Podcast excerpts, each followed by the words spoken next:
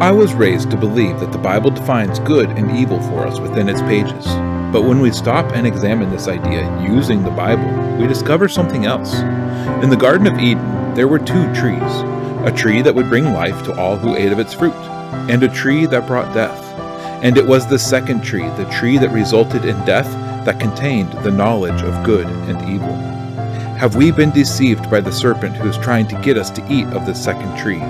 Is the Bible really trying to define good and evil for us? Let's take a step back. Let's run an experiment. Instead of seeking to define good and evil, let's instead ask the question of the trees. Let's attempt to define life and death, but to do so, we must first seek it out. So join us as we Deresh Chai, as we seek life.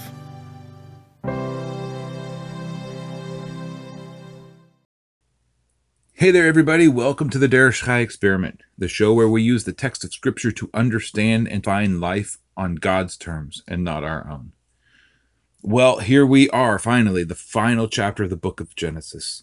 And we've been exploring Genesis for 45 weeks now, and we're finally at the end.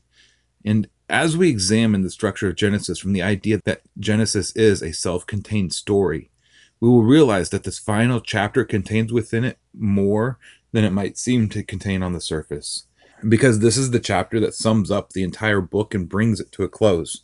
And as this occurs, there is in this chapter a close, not just of the narrative that had been occurring all throughout this book, but this chapter also contains a close on the thematic and theological levels. And this is vitally important as we can look at this book as a small scale foretelling of everything that will in the history of the world from creation up to the Messianic kingdom, which we have not yet arrived at in our own time. This book is, as Isaiah says it, the end told from the beginning. And with this view, we can find that the theological and thematic summation of this book contains ideas that are foundational to all points of history, all points of interpretation, and an understanding of God and how he operates in our own lives. In fact, the main point of this chapter is something that is fundamental to all of Scripture. The book of Genesis is coming to an end, but it reveals within a depth of understanding of who God is. And this book ends with a jumping off point for the book of Genesis. And not simply in the ending of the narrative of the patriarchs of Israel and the location and the setting for what is to come. This final chapter begins a discussion that is then entered into and explored much fuller in the book of Exodus. And this final great point of the book of Genesis is intricately connected to the beginning of the book, the thing that introduced conflict into the world, a world that was supposed to be whole and perfect and good. And there's the question, what is good after all? What is evil? In Genesis 3, man demonstrated that he desired to know what good and evil were, and he ate the fruit of the tree of death. And in so doing, mankind was given this insight. Man was caused to know good and evil. And this is something that man has been struggling with ever since. What is the definition of good? What is the definition of evil? How can we define it? How should we define it? What should it be defined as? And perhaps more importantly and most commonly overlooked, when should we define it? What? Why is when the most important part of this? Why is this the part that can help us most? And the truth is revealed in this text, in this chapter. This idea of when good and evil is definite and intricately interwoven with the concepts of what and how. Because the fact is that if we attempt to define too early, we will arrive at an incorrect definition. Things that are good will be defined as evil, and things that are evil will be defined as good if we enter into that sort of judgment too early. Now, this may be the most important thing that we can learn from this book of Genesis, which is why this book both begins and ends with the concept. What is good? What is evil? How do we define it? And what can we learn through that definition? It's here in the pages for us to see. So let's read the Parsha and then discuss the book of Genesis. Genesis 49:29 through 50:26.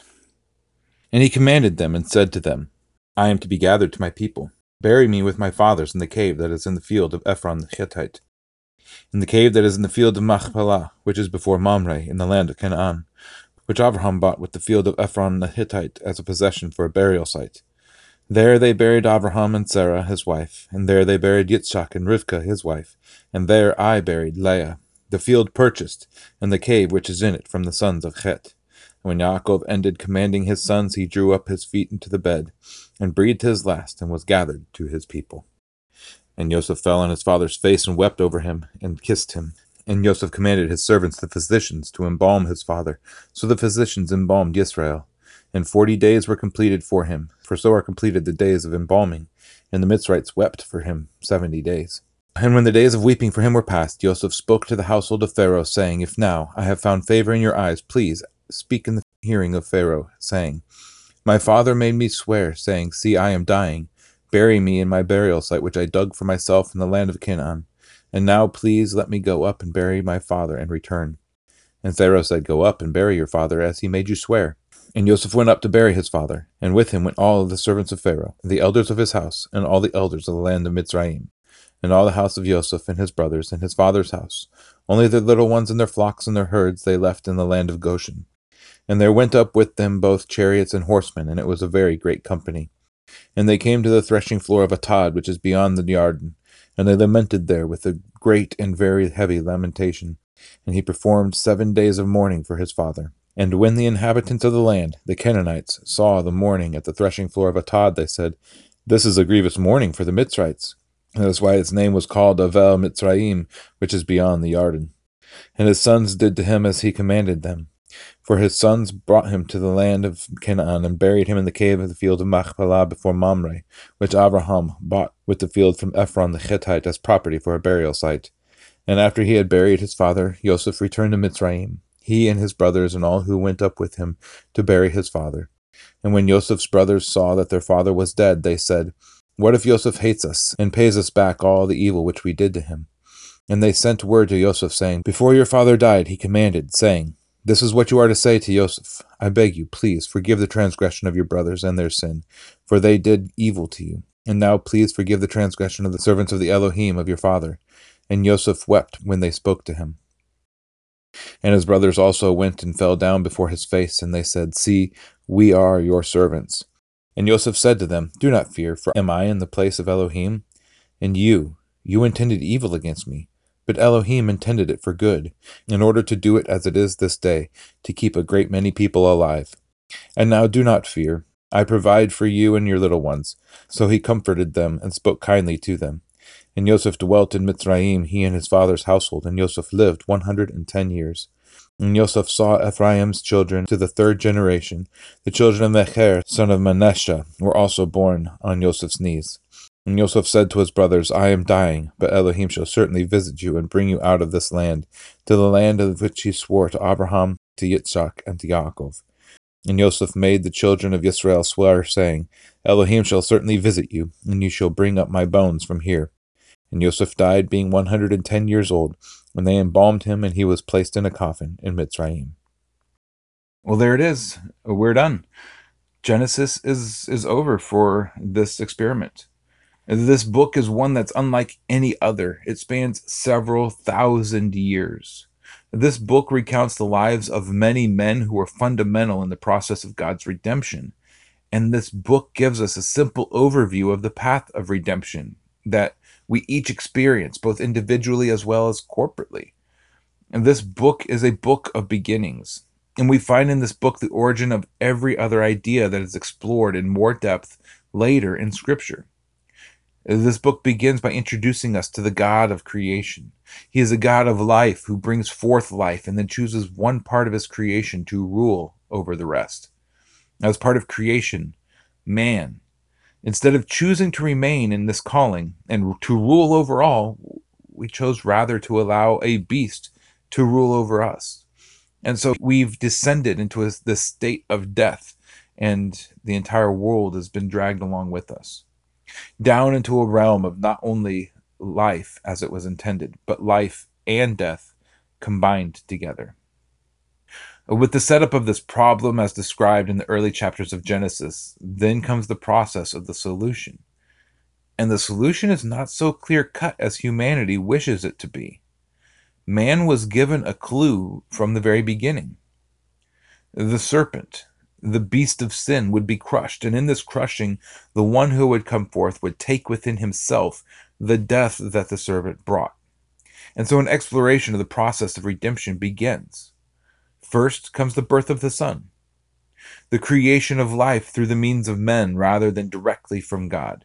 And the question is asked, is it simply a man and the right family that will fix everything? The promise that was given was that the seed of the woman would crush the serpent. And this first son was the seed of the woman in this text. But this is not to be. The first son also allowed the beast to rule over him, and in so doing, he brought death upon another, rather than bringing blessings and life.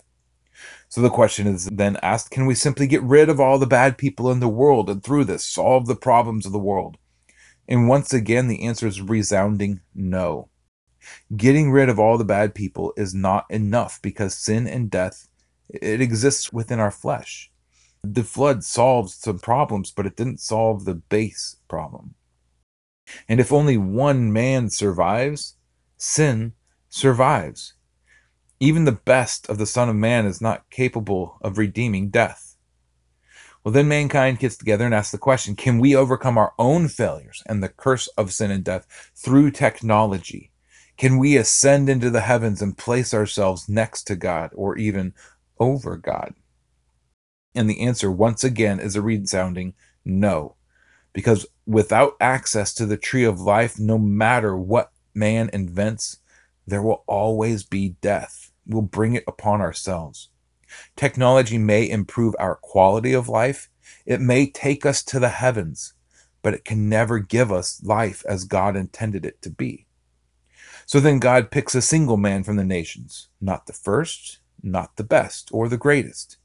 Rather, he chooses a third son and calls him to follow and obey. He promises that the redemption and salvation that was promised from the beginning will come through this chosen man. But the great enemies of men conspire against him.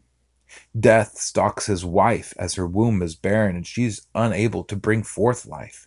And time stalks them, as the passing of time invariably brings death to all. And so it is once again that man seeks to attempt to create the path of redemption under his own power. And this exercise once again fails miserably. A son is brought forth, but not the son of promise. He is brought forth under human means and societal institutions and an understanding of good and evil. It is good that a man have an heir, after all. Without an heir, his line will fail, and there will be no redemption. Having a child is seen as good, and so in order to accomplish this good, a bit of bad is allowed to seep in. And that bit of bad, it taints the whole thing. And the evil that was in the seed form and the good that Abraham attempted under his own power led to great evils that have occurred throughout the ages of the world.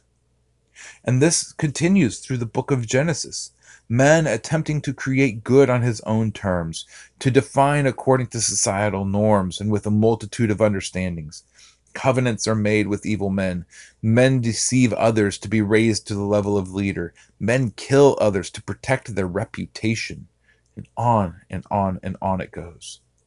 Man attempts to bring about the promised redemption, and in so doing, great evils erupt on the face of the earth.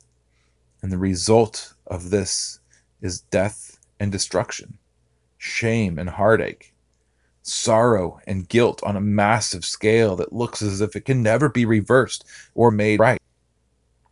And so it is that a son is sold. The family of promise is divided. The household of redemption is nearly destroyed as each brother defines for himself what is good and what is right and what is proper. Evil comes about and is unleashed on this family of promise. Evil is unleashed on the son of promise that is destined to be the savior of mankind. And evil is allowed to run rampant in the family. It's allowed to run rampant in the world. And before the end, the earth itself turns evil, and the entire thing becomes a place of death. The land that should support life becomes only a source of death.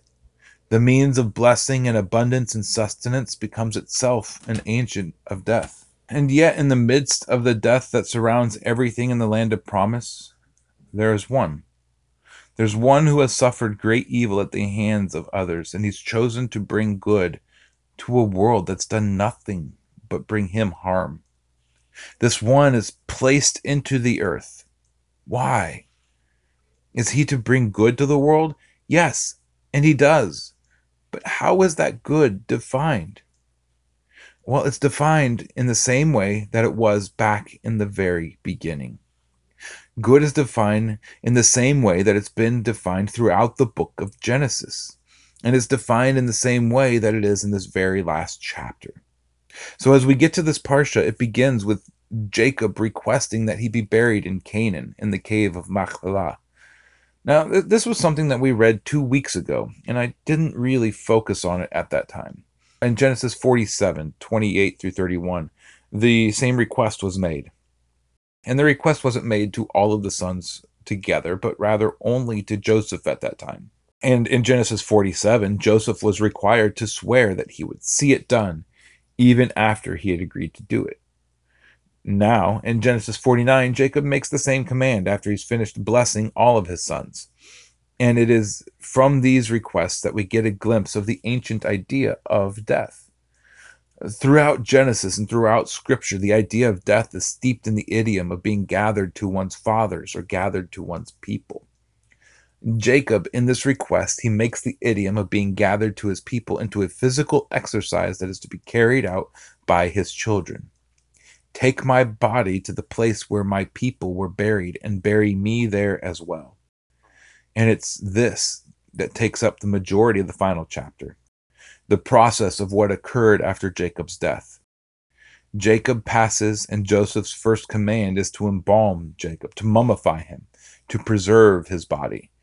Now, the process of embalming and mummifying was done for a specific purpose in ancient Egypt.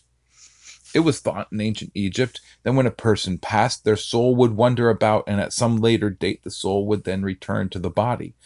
But if the body was missing or decomposed beyond recognition, then the soul would not be able to identify the body. And so the soul would be destined to wander the earth forever in search of its body and unable to reunite with it in eternal life. Now we catch here a glimpse of just how much Egypt has been incorporated into the life of Joseph, something that we caught a glimpse of last week as well. The Egyptian ideal of preserving the body for the soul to re-inhabit is one that's not biblical at all. In fact, we're told that we will receive new bodies at the resurrection. And so this preservation of this faulty flesh is the preservation of a body of sin. I find it highly likely that had Jacob not made Joseph swear to do this, Joseph would have been perfectly happy to allow Jacob to be buried in Egypt, to allow him to be mummified and given a tomb among the great. And in verse 5, we see that this is what Joseph opens with as he comes to Pharaoh to make his request.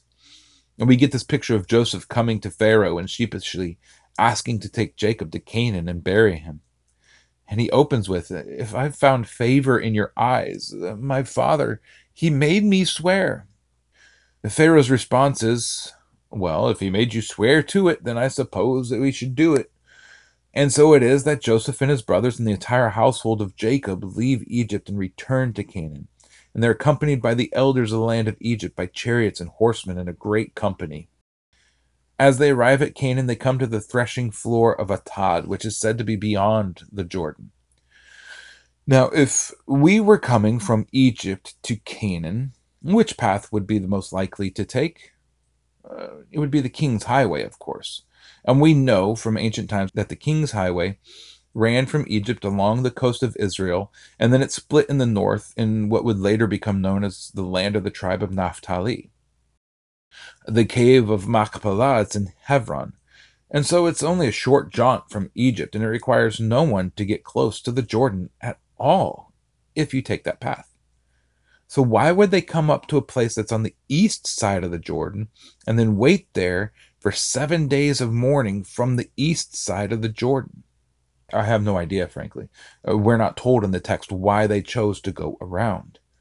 What we do know is that several hundred years later, when Israel leaves Egypt once again, They are accompanied by horses and chariots and the elders of Egypt. And when they arrive at the edge of the land, they're on the far side of the Jordan, and they wait there for a time before entering the land. This entire journey is in some way a foreshadowing of the later exodus that we're about to read through the rest of the Torah. And the fact is that this Pharaoh, he allows the people to leave for a time and to spend time away from the land. And Israel has every intent to return. He even sends with them an honor guard to demonstrate the great honor that Israel has in the land of Egypt. Now, the easy exodus of Israel is demonstrated at this time through this Pharaoh in the days of Jacob. This exodus is something that the Pharaoh Moses could have mimicked, but he did not.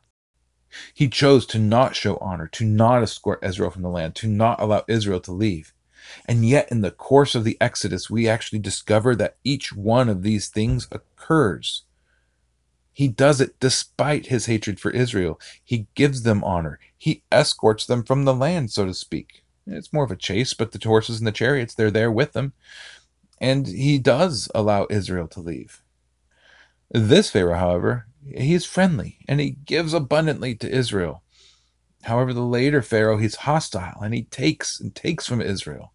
And these two pharaohs, they provide a dichotomy of world rulers and a pattern that we can see throughout Scripture. And in this dichotomy, we're provided with another attempt to redeem mankind. And for a time, it works in a way. But no matter how friendly a nation is to the people of God in one generation, simply wait a few generations and this friendly nation will turn hostile and oppress them. The sons of Israel, who had been on this burial honor trip, they returned to Egypt. And now the litmus test comes. They no longer have father protecting them from Joseph. If Joseph desires to repay them for their transgression against him, now would be the time for him to pounce. Now, this is the same thought that existed in the heart of Esau. When father dies, I'll kill Jacob for his transgression against me. Well, the brothers, they expect Joseph to act in this same way. I mean, this is, after all, the natural response, the response of the flesh when we've been wronged. And so the brothers conspire together once again. They conspire to protect themselves from their brother that they don't fully identify with. They make up a story once again. This is what Father said before he died. Forgive your brothers the transgression of their sin against you, for they did do evil to you. And then they attempt to soften the expected response by plying Joseph with a fresh command from their father. And then they go and they bow themselves before him. Once again, we see echoes of Jacob and Esau in this, sending a message ahead of himself in an attempt to soften the one who was wrong. And then upon entering the presence of the one who had been wronged, bowing before him in utter humility. And the response of Joseph is also one of humility. Now, he has every right to demand recompense from his brothers, to seek to hurt his brothers in response to the way that they had harmed him. But instead, in his humility, he asks, "Am I in the place of God as judge?" And here's the most important thing that we can get from the book of Genesis. What you intended for evil, God intends for good. Now, others have intended for evil against you, and God intends for your own good. And here at the very end of the book, this question of good versus evil is one last time discussed in contrast to the earlier passages in Genesis. And in this short statement, there is a world of wisdom. When Adam and Eve ate of the tree, what was said of them? Now they are like God, knowing good and evil. Mankind knows both good and evil. But the idea of knowing something in the Hebrew is not simply a matter of containing information in your head. Knowing in Hebrew includes an intimate experience of something. To know your wife is to experience her in a way that is beyond simply head knowledge of her as a person. To know the Word of God is far beyond simple Bible memorization. To know God is more than to simply have facts about God in your head, but rather to have a very real and intimate experience with God. Knowing good and evil, it describes a state of existence in which one is intimately acquainted with both good and evil. It's our human intellect that takes this and then makes this intimate knowledge into a fight. Good versus evil. Two forces in opposition. And while this is true, good and evil are in opposition, just as day and night, and light and dark, and cold and warm, and up and down, and male and female, and more are in opposition. This isn't the soul and the fullness of the truth. This is simply a foundation of our world experience, and our world is one of polarity. This is the world that has resulted from a knowledge of good and evil. Not good versus evil, good and evil, both sides of the coin, both expressions of our fallen reality. There is an application for the definition of good and evil, but we have to take our cues from Scripture in regards to how we define these things. I mean, God, after all, knows good and evil. And it's common to say that God only brings good, but that's not what Scripture describes. Isaiah 45, 5-7 says, I am Hashem, and there is none like me. There is no God beside me. I gird you, though you have not known me, so that they know from the rising of the sun to its setting that there is none but me. I am Hashem, and there is no one else, forming the light and creating darkness, making peace and creating evil. I, Hashem, do all these things. What's used in opposition to evil in that passage? Well, it's peace. It's shalom. Then if we look to Job 2, verse 10, it says, But he said to her, You speak as one of the foolish women speak. Indeed, should we accept only good from God and not accept evil? And in all of this, Job did not sin with his lips. By admitting that both good and evil come from God, Job does not sin with his lips. In Deuteronomy, it's stated like this, Deuteronomy 32, verse 39. See now that I am he, and there is no God besides me. I put to death, and I make alive. I have wounded, and I heal, and from my hand no one delivers. In 2 Chronicles, it speaks of God sending an evil spirit who led Ahab astray. In 2 Chronicles 18, 19-22, and Hashem said, Who shall entice Ahab, the sovereign of Yisrael, to go up to Ramoth-Gilead? And one said this, and another said that, and a spirit came forward and stood before Hashem and said, Let me entice him. Hashem said to him, In what way? And he said, I shall go out and be a spirit of falsehood in the mouth of all the prophets. And he said, Entice him, and also prevail. Go out and do so now. And now see, Hashem has put a spirit of falsehood in the mouth of these prophets of yours, and Hashem has spoken evil concerning you. Hashem has spoken evil concerning an evil king. And it was Hashem who sent evil spirits to afflict King Saul. In 1 Samuel 16, 14-15, and the spirit of Hashem turned aside from Saul, and an evil spirit from Hashem troubled him. And the servants of Saul said to him, Look, now an evil spirit from God is troubling you. Now God is indeed intimately acquainted with both good and evil, and if he is the source of all, then he is the source of evil as well as the good. And this is a picture that Scripture paints for us. Now, this seems heretical to us because we want a God that is only good, and he is indeed good. And Mark 10:18 says, And Yeshua said to him, Why do you call me good? There is no one good except one, God. God is indeed good, but he is intimately acquainted with both good and evil, and he knows when to use each, because he has a greater purpose than either good or evil. And in the beginning, God gave mankind an option. Do life his way and only ever experience good, or choose to do life on your own and experience both good and evil. Become intimately acquainted with both, just as all of existence does. Eve chose the experience of evil. Adam, in return, then chose the experience of evil as well. We each choose to know evil as well as good. We can't escape it, because not one of us is good. Why do bad things happen to good people? It doesn't. Not one of us is good. We're all acquainted with and experienced in evil. We're each an intricate mixture of both, and from both the side of it happening to us and from the side of us doing it to others, both the good and the evil, not good versus evil. When we as humans, we get so caught up in this definition of good and evil that we lose sight of the simplicity of the definition of good. How is good defined in Scripture the first time that we read of it? In Genesis 1, good is defined 7 times. And when are those 7 times declared?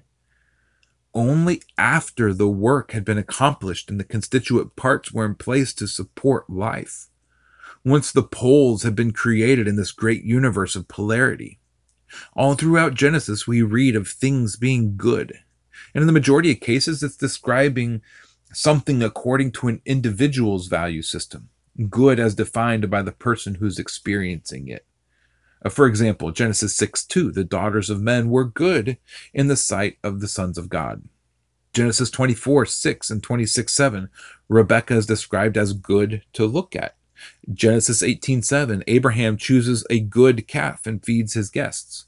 Genesis 24:50, 31:24, and 31:29, Laban speaks of speaking nothing good or evil to someone. In Genesis 27:9, Jacob is told by Rebekah to get 2 good goats for his father. Genesis 30:20, Leah claims that God has given her a good gift in her 6th son. In Genesis 40-41, the word good is used to describe the dreams and the interpretations and these dreams and the items within these dreams. And there are a handful of other times that the word good is used in Genesis, but each time it's a human value-based definition of good. In fact, if we really look through Genesis, there are only a very few times that the term good is used in Genesis where it's according to God's value system. Genesis 1, 2, and 3 in the creation of the garden. Genesis 15:15, Abraham is told that he will live to a good old age. And Genesis 25:8. And Abraham breathed his last and died in a good old age, aged and satisfied and gathered to his people.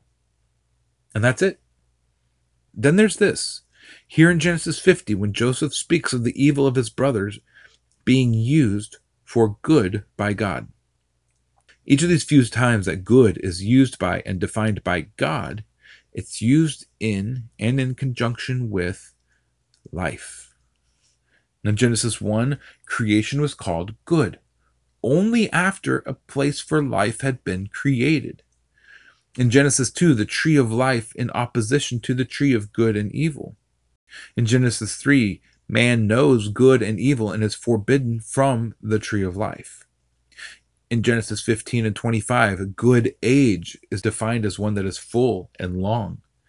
And here in Genesis 50:20, what you intended for evil, God intended to good, so that a great many people may be kept alive, as we've read in previous chapters.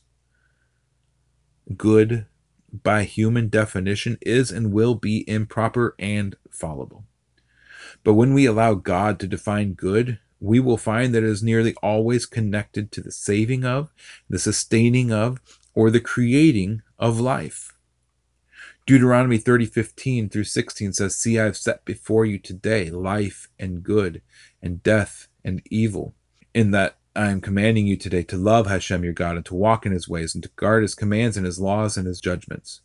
And you shall live and increase, and Hashem your God shall bless you in the land which you go to possess." Good and life, death and evil. They're equal in this passage. Then just a few verses later, Deuteronomy 30:19, "I have called the heavens and the earth as witness today against you. I have set before you life and death, and the blessing and the curse. Therefore you shall choose life, so that you live, both you and your seed." Life and blessing, death and curse. And so at the end of all of that, they're told to choose one thing. Choose good? No. Choose blessing? No. Choose life. And what will be the result if you choose life? Well, in Deuteronomy 30:16, you will live and increase. And in Deuteronomy 30:19, so that you live, both you and your seed. It is this, it's life, that is the proper definition of good. And as we examine Scripture throughout, from one end to the other, life comes about as a result of a combination of good and evil.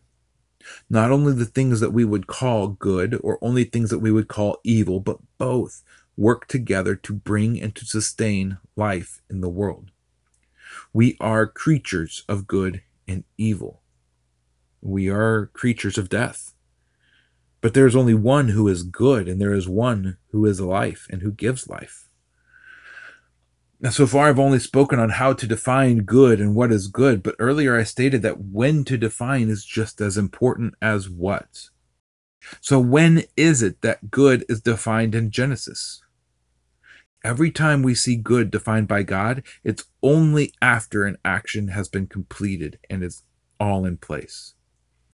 When was Abraham's life and age called good?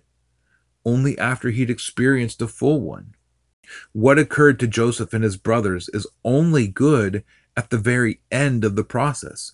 All throughout the process of getting to the land, the trials, the tribulations, it looked as though it was all evil. And yet in the end, good resulted. And what was the purpose of all of the evil that was then called good in the end? In Genesis 45, verse 5b, for God sent me before you to preserve life.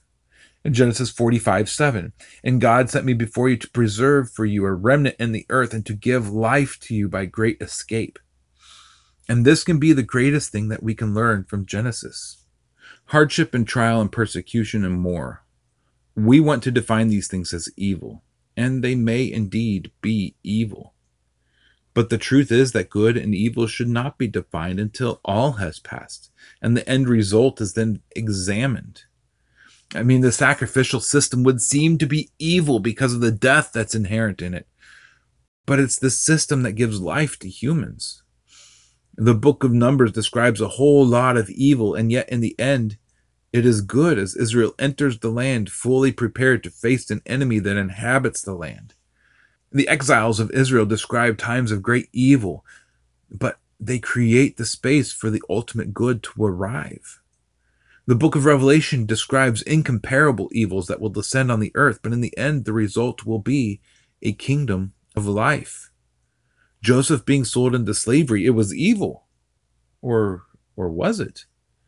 Constantine, as evil as he incorporated pagan festivals into the church. Or was he? Martin Luther was evil in his rejection of the Jews and anti-Semitism. Or was he? The Holocaust is evil. Or was it? Yeshua's death was evil. Or is it? Your financial situation, your marriage situation, your relationships, your career, your school, we can all too easily discover evil in each of these things. But we cannot so easily define them as evil because the world still continues. The things we call evil today, we may find are the best possible things that could have happened to us. Joseph could have defined his slavery as evil. He could have defined the accusation of Potiphar's wife as evil. He could have defined his prison sentence as evil. But the end result was a good that was greater than all of the evil that had come before. Life results from this thing we call evil, and death results from this thing that we call good. How then can we even begin to define what's good and what is evil? Why do we insist that things must be one or the other? They're both. They're not good versus evil, but good and evil.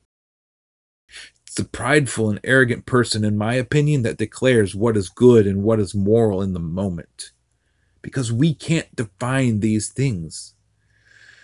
The Torah defines what is good and evil, and those things are equal to life and death. And we have examples all through Scripture of things that we examine and we can call evil occurring. But the end result of these things will, in fact, be good.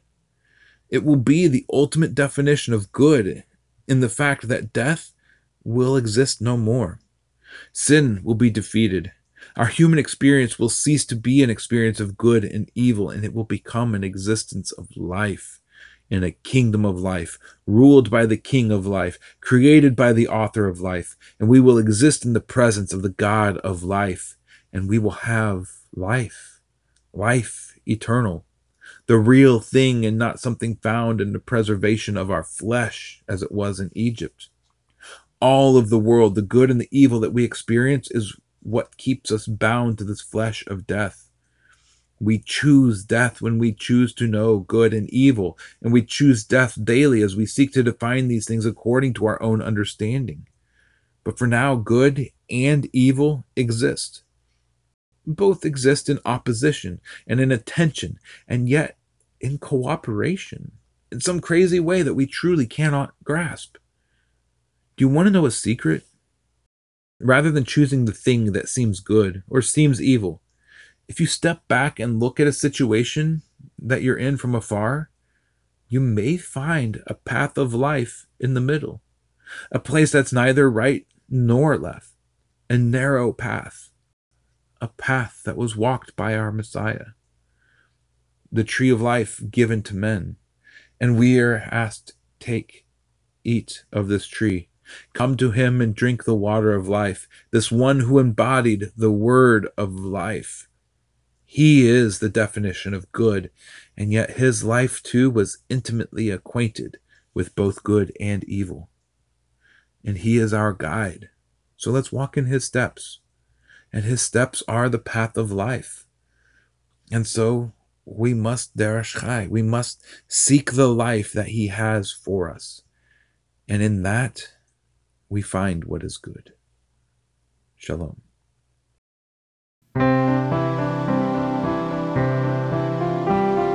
Thank you for tuning in to Deresh Chai. If this content has blessed you and you would like more, please consider subscribing, liking, commenting, and sharing with others. To find out more about what we do and to support this ministry, head over to seeklifesc.com. That's seeklifesc.com. We'll see you again next time as we Deresh Chai, as we seek life. Shalom.